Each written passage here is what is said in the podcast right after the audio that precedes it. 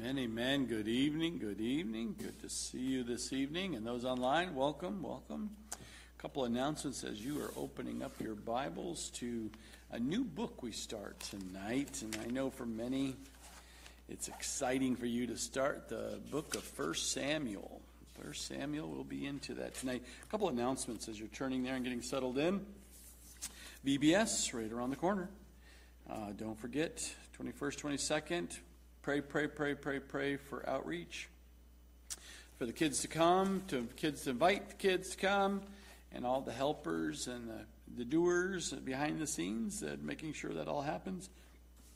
Even if you're you can't be a part of it, be pray, pray, pray. We ask for your prayers for all that and, and encourage uh, through the radio station as we do outreaches through there to let them know about the VBS on the 21st, 22nd that uh, kids will come and uh, we can minister to those in the uh, community.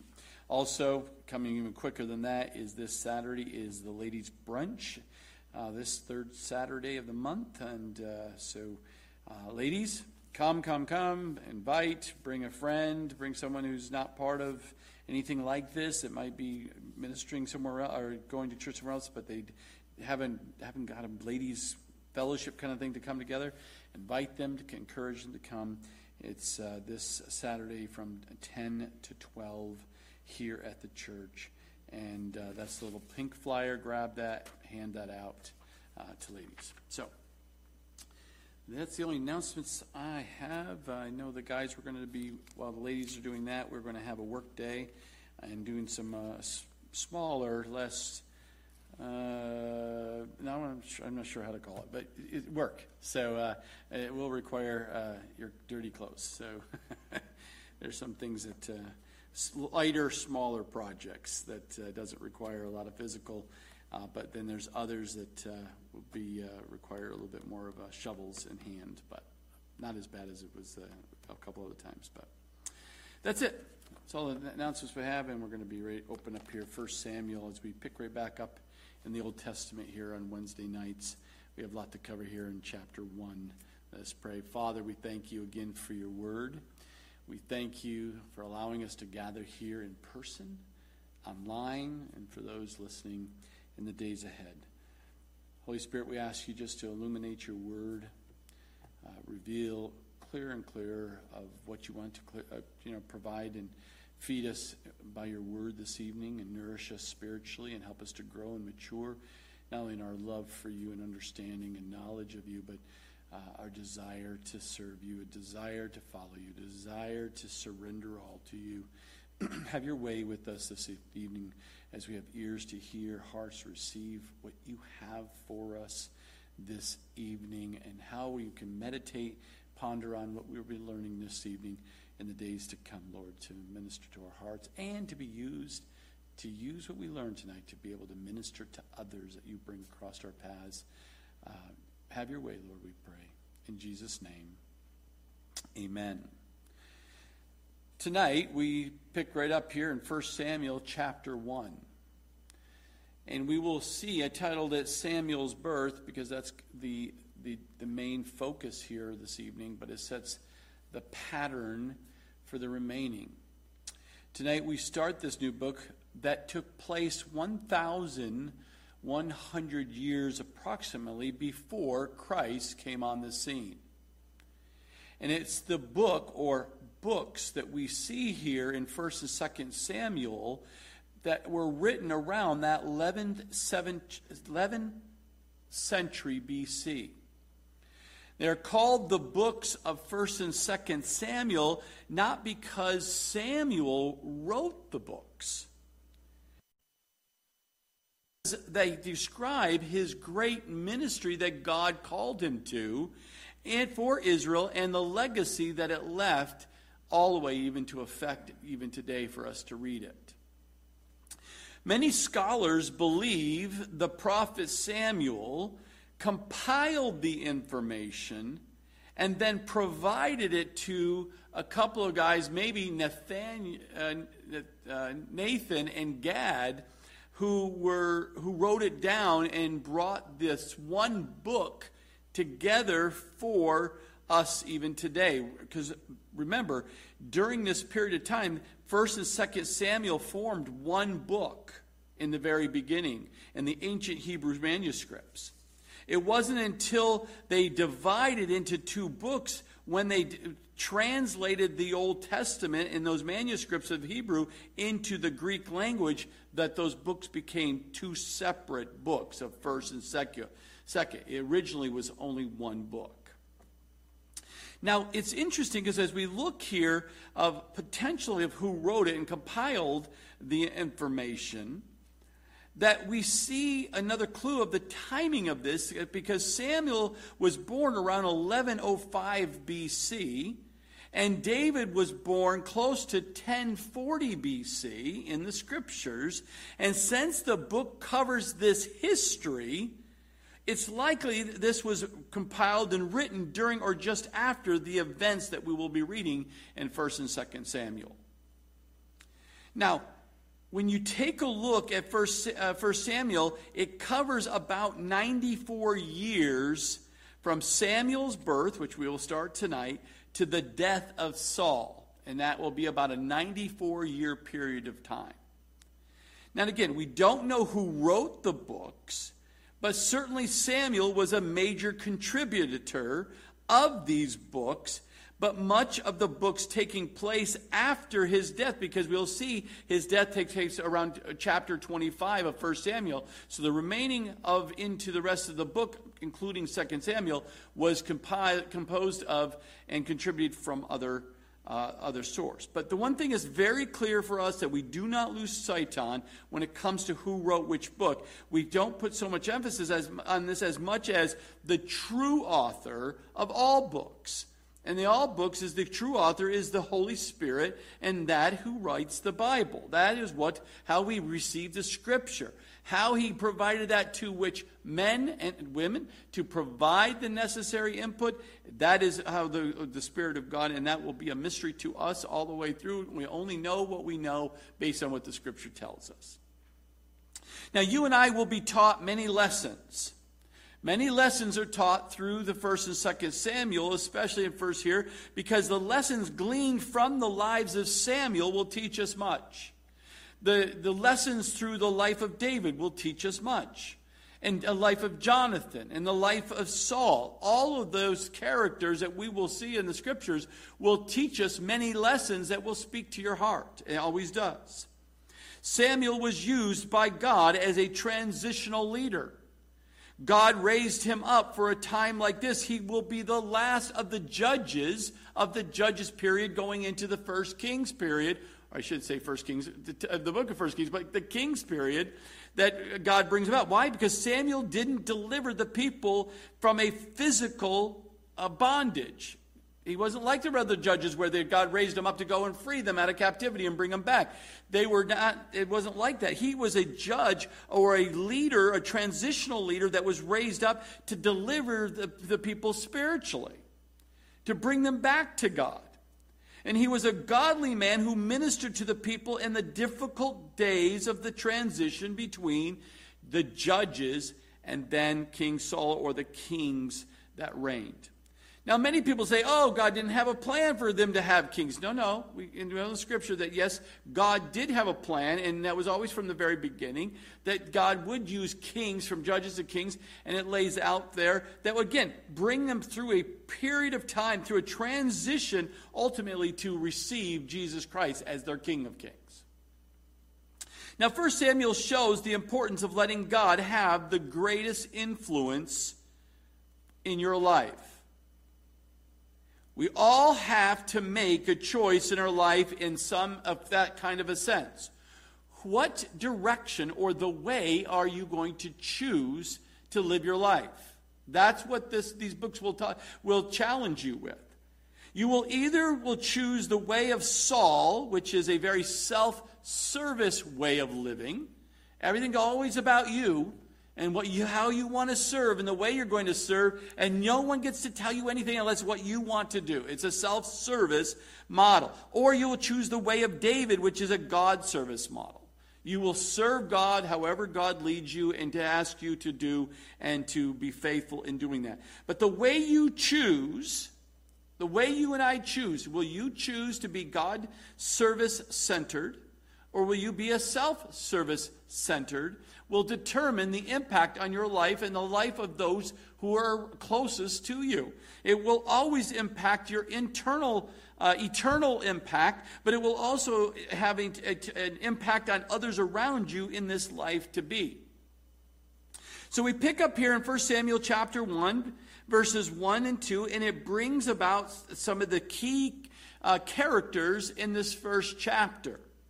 It says, Now there was a certain man of Ramathaim, Zophim, of the mountains of Ephraim, and his name was Elkanem, or Elkanah, the son of Jerhem, or Jerhom, the son of Elihu, the son of Tohu, the son of Zuph, an Ephraimite, and he had two wives.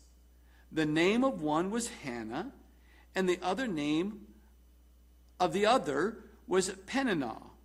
Peninnah had children, but Hannah had no children. So, here in the very beginning, we start off by a certain man. A certain man coming out of the mountains of Ephraim. His name was El, uh, Elka, Elkanah.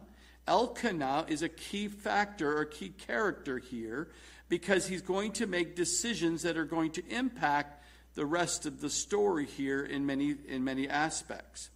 But it's a strategic time, it's a strategic place in the history of Israel. And God began his plan as he almost always does, and that is with a person God raises up and to be used for a work of God. He always will raise up a man. Yes, God could have used and did the work himself. He could have used angels. He could have used a number of other means, even a donkey that we have seen in the scripture to do the work that God needs done. But normally, the method that God uses is to raise up a certain man or a certain woman, in this case, this certain man, to work through him for the work of God. Elkanah uh, means God has created. He was a descendant of Zoph, or yeah, Zoph, and his family line shows he was a Levite. Interesting, because we just talked about the fact that he was, uh, you know, from an Ephraimite. But we see that he was a Levite based on First Chronicles chapter 6, verses 16 through 30. And he is called an Ephraimite here because his family lived in a Levitical city of the boundaries of Ephraim. Remember, God, when He was splitting them up, they didn't own land. They had certain cities that the Levites were to go and to minister to the people. He was one of those families of the Levites had to go. He was planted, his family was planted in the boundaries of Ephraim, not because he came from the tribe of Ephraim. He was a Levite who was planted there to minister to the people of the Ephraimites. Elkanah had two wives which brings up the topic of polygamy. Polygamy was a fact of life in the ancient world. However, the Bible never puts polygamy in a favorable light. It always, when you see in the scriptures of polygamy of multiple women or multiple wives, there's always strife and there's always conflict that results and characterizes this life of polygamous families in the Bible. The Bible does not say it's okay. It just records for you and I of what was taking place in those times. It doesn't condone it. It doesn't support it. It doesn't encourage it. Matter of fact, we see in Scripture it leads to always destruction and division. Now, these two women were had an intense relationship, no surprise, and it's very conflicting, but it's also a very competitive relationship between these two wives of Peninnah, who had children, and Hannah, who had no children. And in those times when a woman didn't have children, that was a very, very, very bad label that was placed upon her because everyone believed God sealed or closed her womb and because of something she has done that goes against God. That is not true. And we will see it played out in Hannah's life. God's timing, God's way is always perfect. We may not always understand it, and we will see how this plays out here. But those two wives were having some conflict and problems, as we will see. Verse 3, and we'll take, let's say, say 3 through 7 here. This man went up from his city, Elkanah, yearly to worship and sacrifice to the Lord of hosts in Shiloh. That is where the tabernacle was at this time. Also, the two sons of Eli, uh, Hophni and uh, Phinehas, the priests of the Lord, were there. And whenever the time came for Elkanah to make an offering, he would give portions to Peninnah, his wife, and to all, to all her sons and daughters. But to Hannah he would give a double portion, for he loved Hannah, although the Lord had closed her womb. And her, and her arrival also provoked her severely, her uh, revival, did I say revival? Her rival also provoked her severely. So Peninnah was always poking her, always say, Are you pregnant yet? Are you pregnant yet? Why don't you have a baby? You know, all these little pokes that the enemy can use to bring against people. To make her what? To make her encouraged? No, to make her miserable because the Lord had closed her womb. So it was year by year when she went up to the house of the Lord that she provoked her. Therefore, she wept and did not eat. Very severe moment for Hannah in our story here. But her husband, Elkanah, loved her and always gave her a double portion to show favor to her while they were going through the process of, of sacrificing and having that meal. Because according to the law of Moses, Israelites could not worship God through sacrifice at any time and in any way they pleased. They had to go to where the, uh, the tabernacle is, in this case, into Shiloh. And so they were always to bring the sacrifice to the tabernacle, to the priest, which at that time was in Shiloh, which means a place of rest. Temporary home to the Ark of the Covenant, and of course, the tabernacle. Now, there, because of the tabernacle, the high priest at the time, Eli, and his two sons those two sons we know historically were not good sons. They were wicked. They were not doing God's way. They had the position, but they were not good spiritual leaders at all. And these were the priests of the Lord at that time that God allowed. And these priests were mentioned by name because of the notorious wicked priests. We see that in chapter 2 uh, of 1 Samuel when we get there. But their mention here shows how godly Elkanah was because even though those priests were wicked, that they were not good priests running the tabernacle very well, he still came with his family yearly to sacrifice to the Lord. He came with his sacrifices. He still gave to the work of God at the tabernacle. He still did it regardless how wicked the priests were and were not doing it God's way.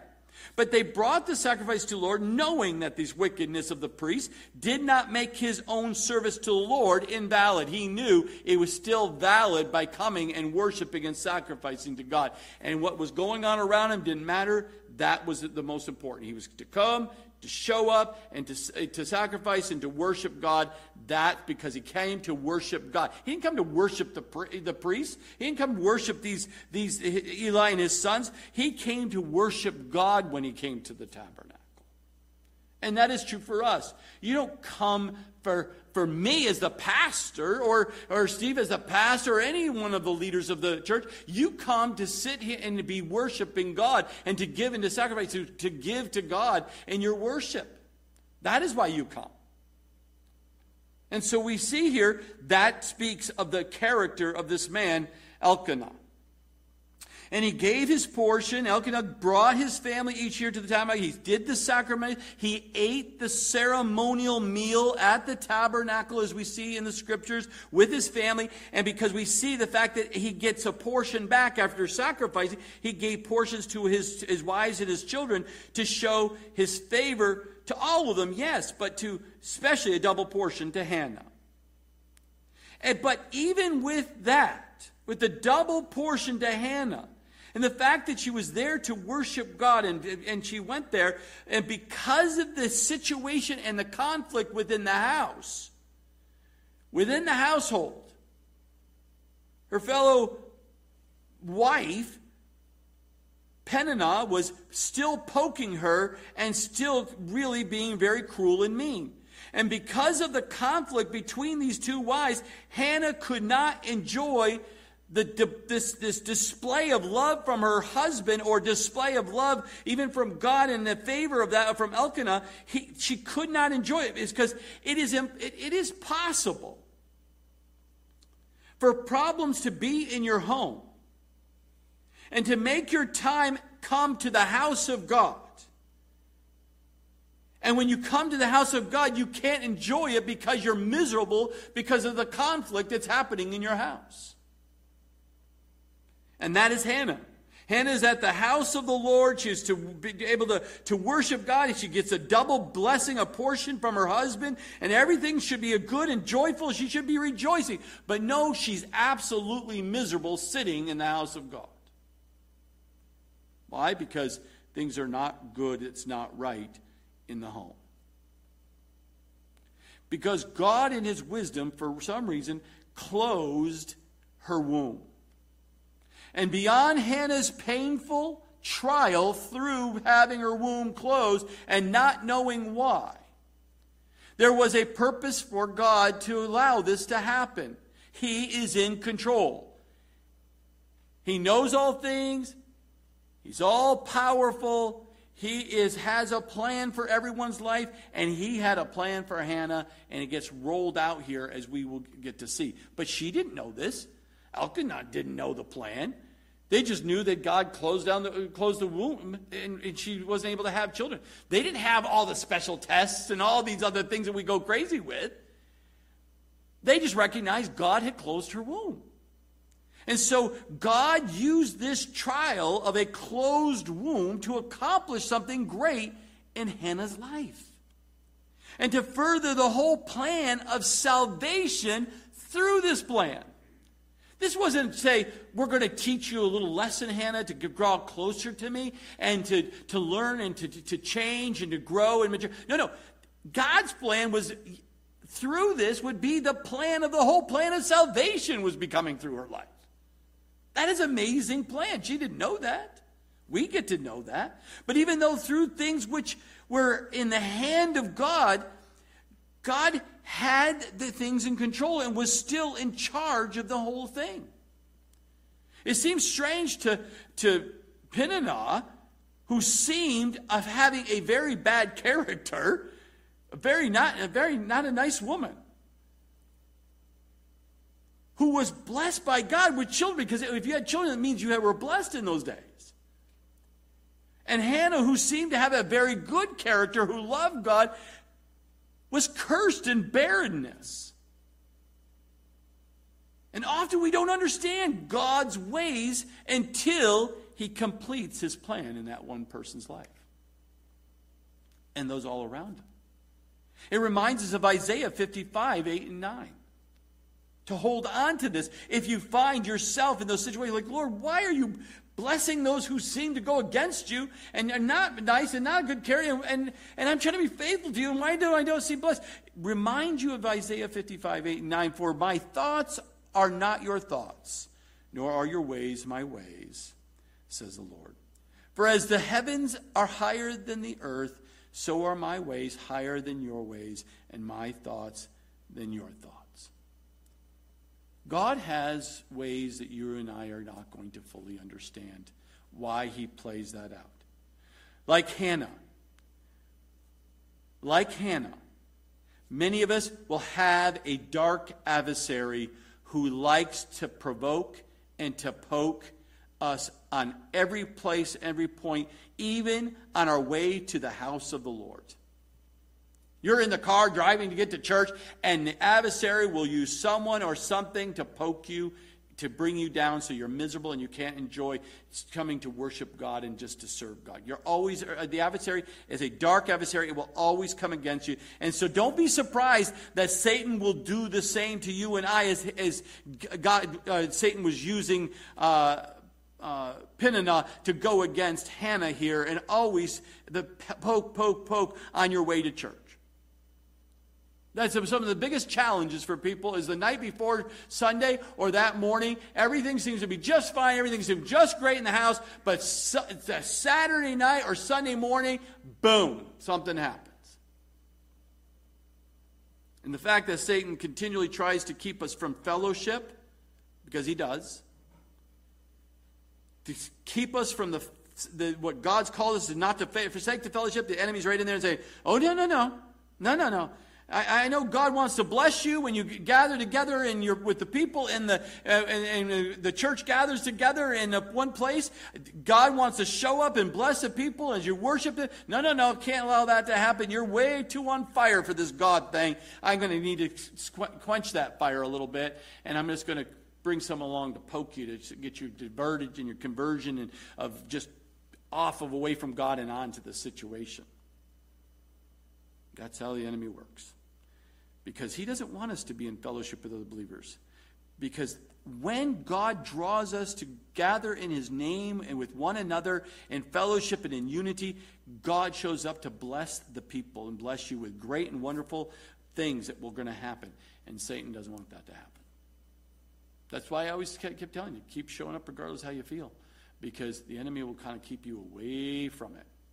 And if you can get you into your feelings, boy, he will keep you away from the fellowship and God blessing you in, the, in that time. Verse 8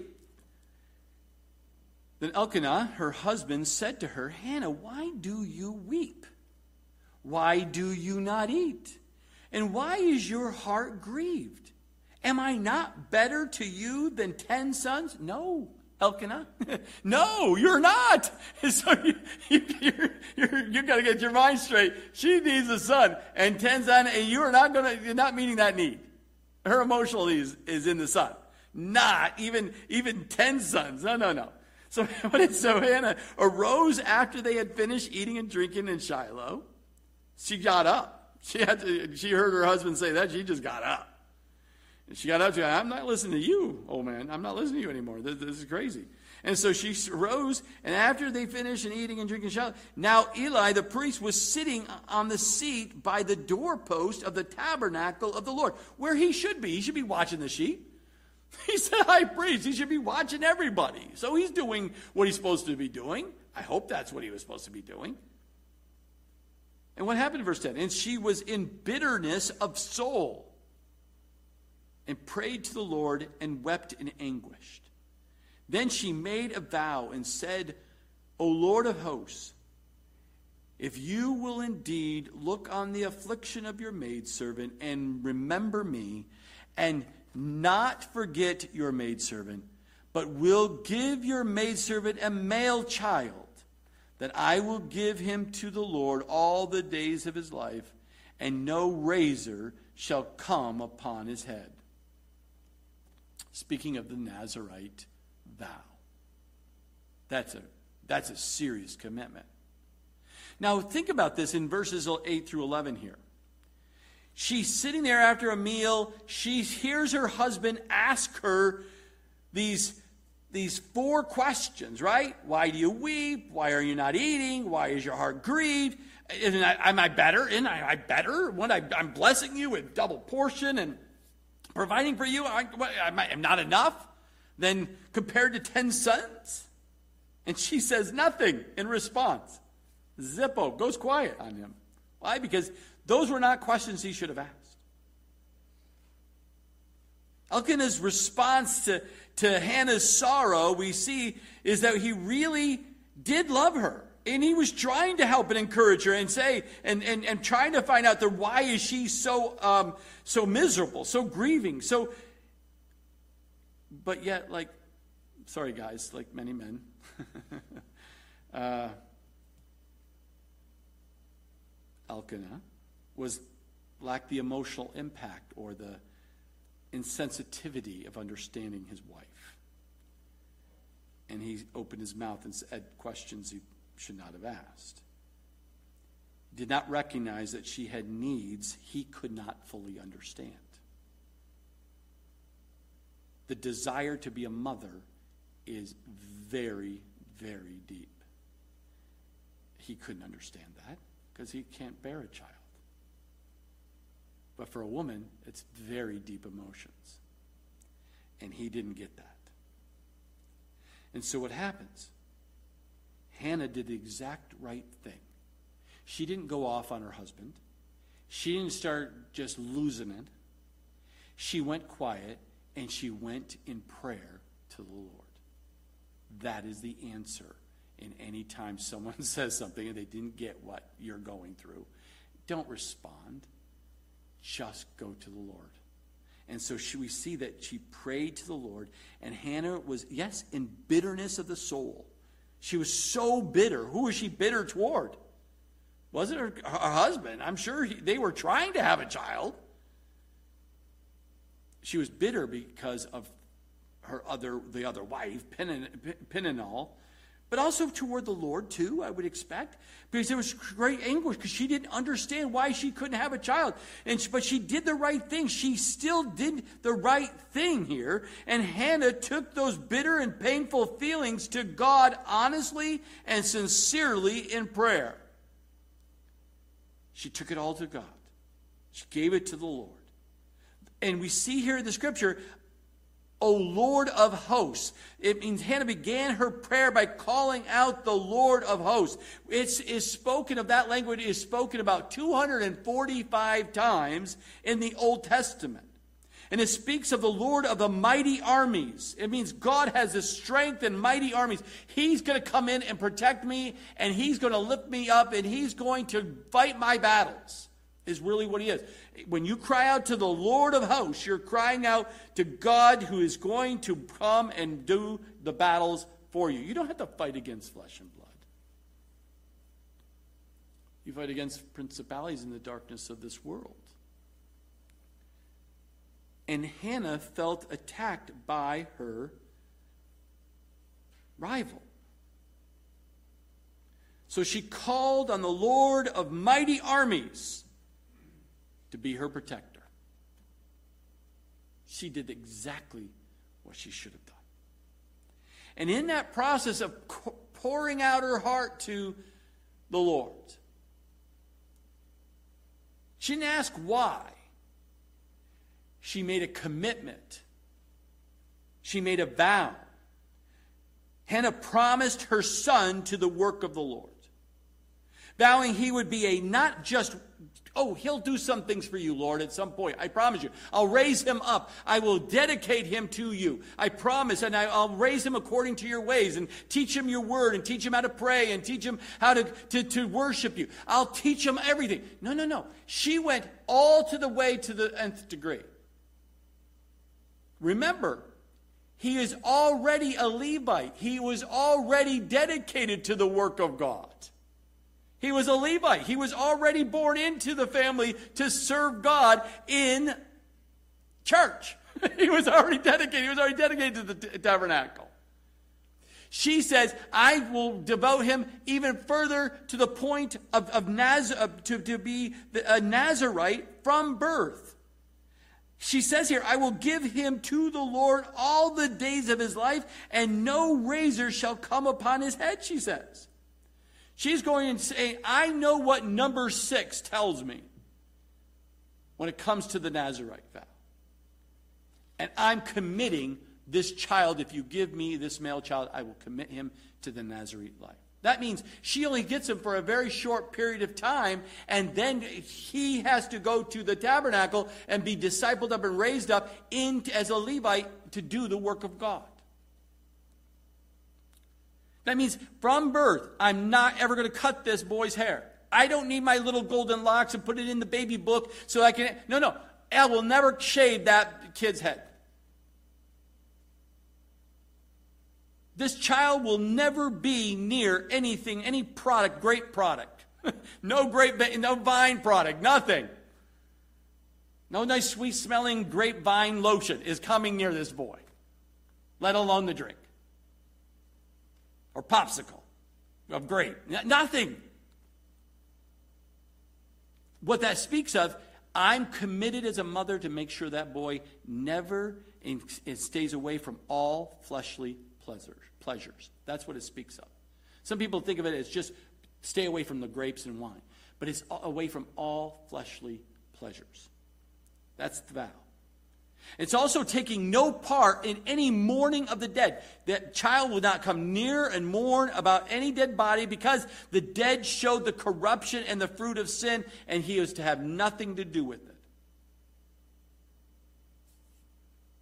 That vow means, as a Nazarite, you focus completely on the joys, and yes, in the sorrows of life, but you are never to be near the dead touch a dead body. Also, never cutting the hair because of the public display of this child is dedicated for to be a Nazarite. And typically, the vow, if you remember when we studied this, Nazarite takes a vow, it's for a short, set short period of time to do that Nazarite vow. But there are only two men who were Nazarites from the very beginning of birth. And who are they? One being Samuel, the next one being Samson. That was a very unique calling upon their lives as young men, or from birth, as babies. But she says, I will give him to the Lord all the days of his life. This child was already, again, dedicated as a Levite, but because God regarded the tribe of Levi in his own special possession here, she's saying, I'm saying, this is from birth. This is not just a Nazarite uh, and, and, and, and, dedicated from as a Levite from ages 30 to 50. We're not talking he's just going to do a Levite thing and, and serve in the, in the church or serve in the tabernacle from ages 30 to 50 for that short period of time. No, no, no. He is going to be dedicated to serving from, from the age of young age all the way up. Committed completely. That's what she is saying. A greater dedication to God. It could have been easy for Hannah. Just give me a male child. She's dedicated. He'll be dedicated as a Levite. He's going to serve you, Lord. I just want to have a male child. No, no. She took that and said, I know he's already dedicated, but I'm going to go deeper dedication for the Lord to draw out, uh, to, you know, the Lord really put, put that on her heart to draw Hannah even more to go to a deeper commitment, a deeper dedication of the Lord with this commitment of vow. Now we see in verse 12 and 14, we see it, and it happened. That's those are key words. And it happened. What happened? As she continued praying before the Lord, that Eli watched her mouth. Now Hannah spoke in her heart, only her lips moved, but her voice was not heard. Therefore, Eli thought she was drunk. So Eli said to her, How long will you be drunk? Put your wine away from you. Now it's interesting as we read this, why did Eli think that she was drunk just because all you could see is the fact that her lips were moving? She must have been distraught. She must have been a little bit disheveled a little bit. She was in anguish. She was in pain. She was crying, weeping and crying. She was a, a mess. And he's all he's seeing from a distance going, she's, she, the lips are moving and no sound. And like, is she drunk? She has to be drunk. Which speaks to me and to you what was going on in the tabernacle of those days. That must have been a common thing to see people coming in drunk. People doing all kinds of crazy things. Why? Because it was the time of judges. People were doing whatever they felt like doing. Look at him and his sons. They were all messed up. And so he's sitting there going, It's no surprise. I'm just going to call you out. How long are you going to be drunk here? Like that was a common thing. Like he's calling it out. Put away the wine from you. You, you, you seem like you're a mess here. But she continued praying. Those words in the language means she multiplied prayer. She was praying without ceasing. That's what she was doing. There was no stopping her praying and seeking God at that moment in time. We have just a simple mention here, kind of a summary of Hannah's prayers, a little something simple. But it says that she was continuously multiplying of, of prayers nonstop. Now, it's, it's, it's, it's often good to pray out loud because it can help us to better focus our thoughts by praying out loud. But yet, in this passage, shows that the prevailing prayer doesn't need to be vocal to pray. Effective prayer can be silent in the heart of one person. But Eli misunderstood what was going on with Hannah. She, he, he just drew a quick conclusion. Why? Because it probably wasn't unusual to see someone drunk and hanging around the tabernacle.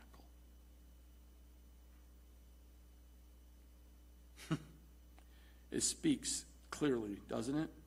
What was happening in the age of that time. Then what happens?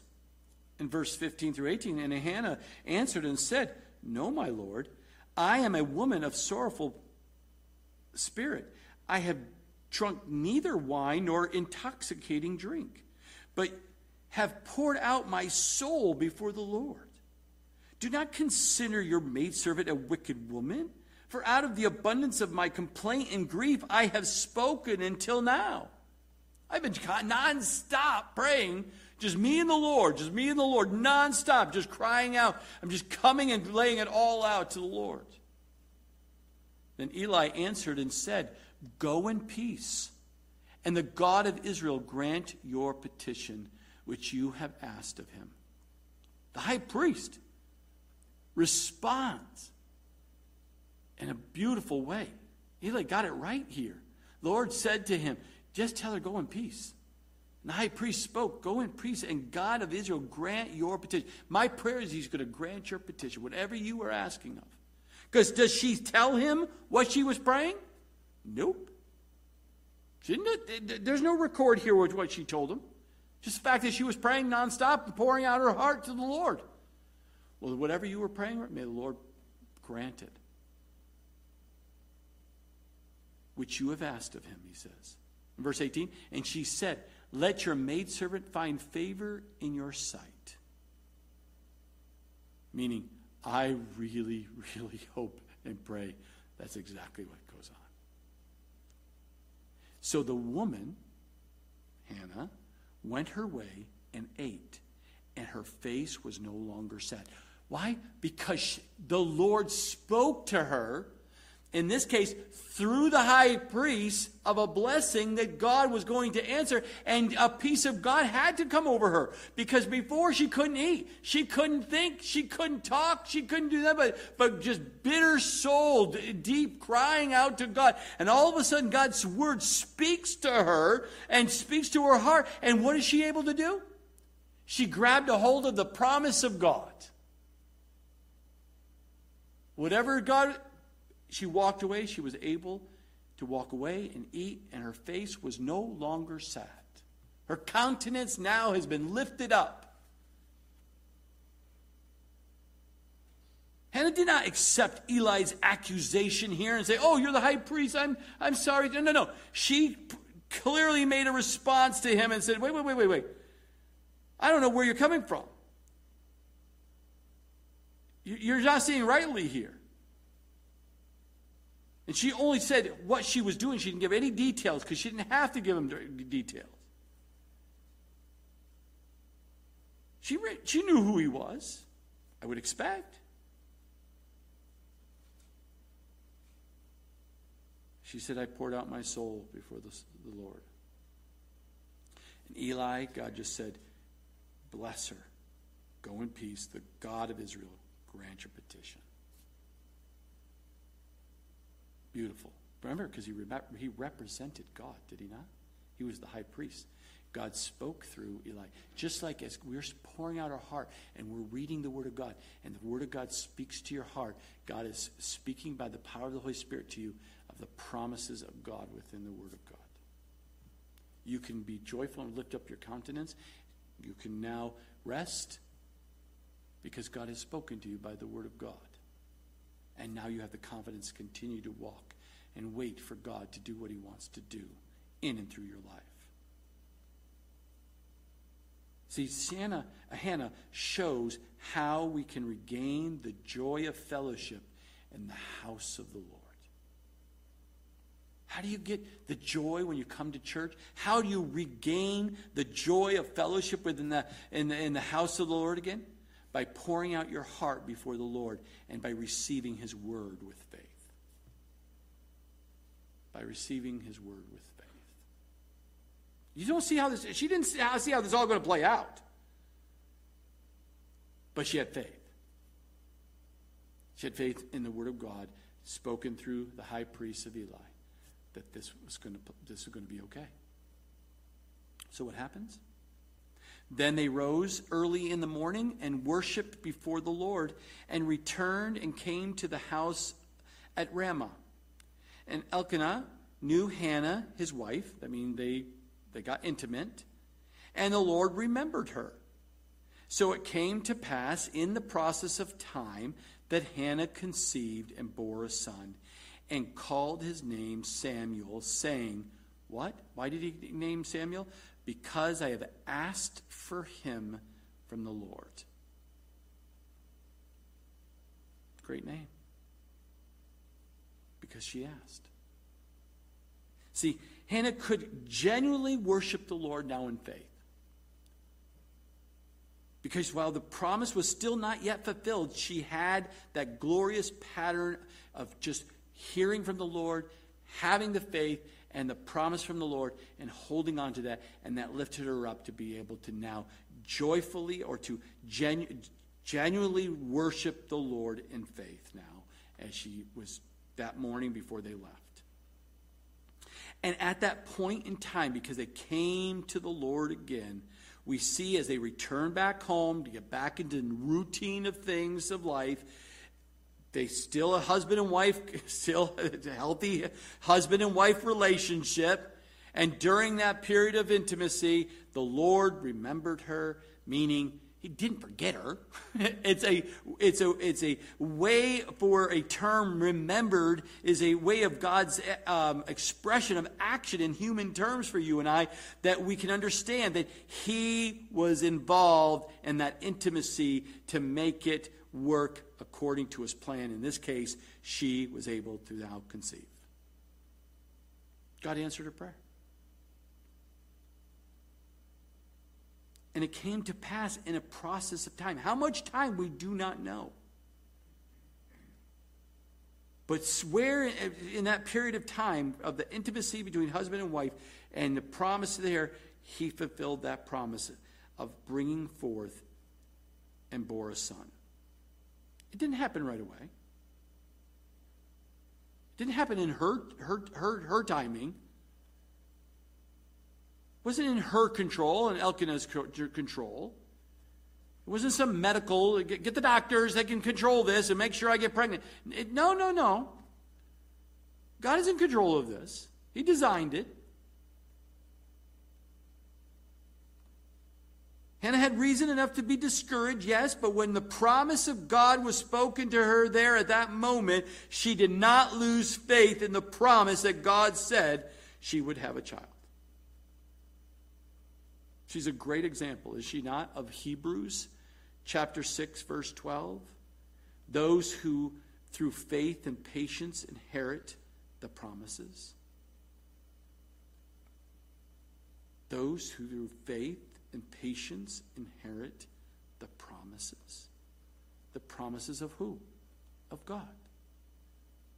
His name was Samuel. It means ask of God or heard by God. It is a beautiful name that, uh, that uh, Hannah gave to, to the, her child here. And verse 21.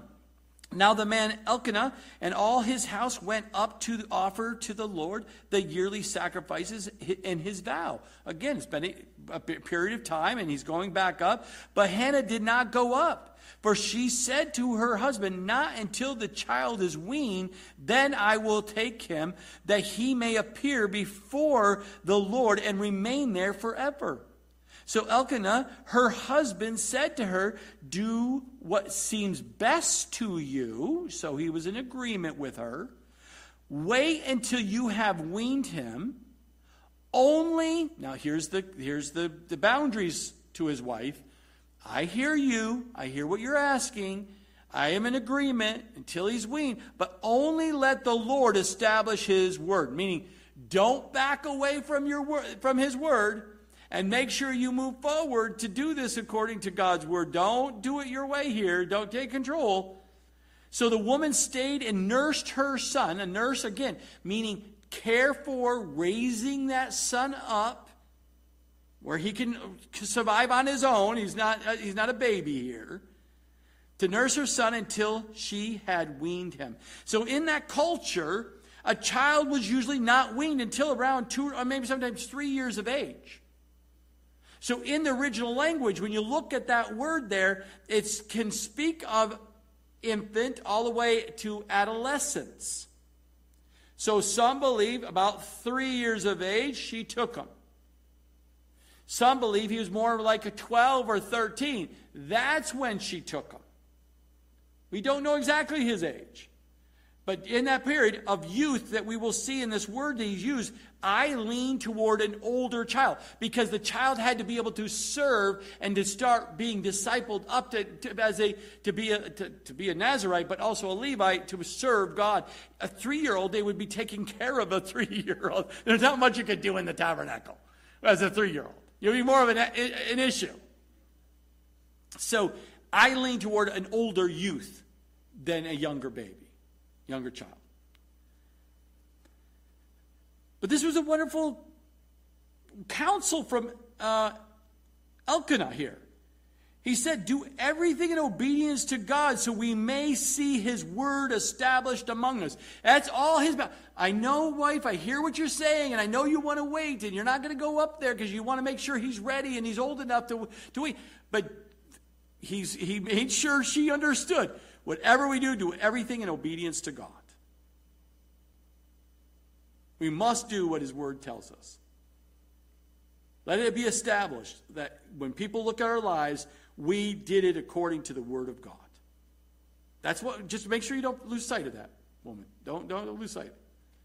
And then finally, now when she had weaned him, she took him up with her with three bowls, one ephah of flour, a skin of wine, and brought him to the house of the Lord in Shiloh. And the child was young. See the word young?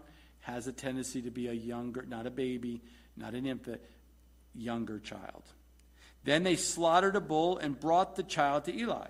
And she said, O my Lord, as your soul lives, my Lord, I am the woman who stood by you here praying to the Lord. For this child I prayed, and the Lord has granted me my petition which I asked of him. Therefore I also have lent him, not, he's not on lending, lent him to the Lord. As long as he lives, he shall be lent to the Lord. So they, so they worshiped the Lord there. So, we see that this was not easy. This was hard for Hannah and Elkanah to take their youth, their child, this son, Samuel, and follow through with the vow that she made. That God blessed her through that. That was personal cost was tremendous for the two of them. But it was evidence of the godliness of these two, the parents were. They dedicated their child. And she took three bulls. So the fact that in 1 Samuel, in verse 24 here, mentions three bulls brought to Shiloh, but in verse 25, it only talks about one being sacrificed. With some of the meat available for the fellowship, for the meal, for the worship and the sacrifice, they get to have a meal together here. Emphasizing of one of the bulls was obviously specifically made as a burnt offering. Why? Because that bull would have been the burnt offering for the cleansing and the consecration of young Samuel to do what God's called him to do. And she says, I also have lent him to the Lord. It, it, it's, I made myself, I've presented everything. I presented, I made myself to present for the Lord. The idea is that Hannah owned the child. No, no, no. He, she didn't own the child. She was saying, I have your child, God, and I am now returning him to you. You allowed me to raise him up to, to a point where I can wean him off. Now I'm returning your child back to you for you to do what you're called to do in his life. Instead of the idea that the child is her prayer or the fulfillment of her prayer, she was saying, God, thank you. Thank you, thank you for answering my prayer. Thank you, thank you for fulfilling that prayer. But I recognize this is your child.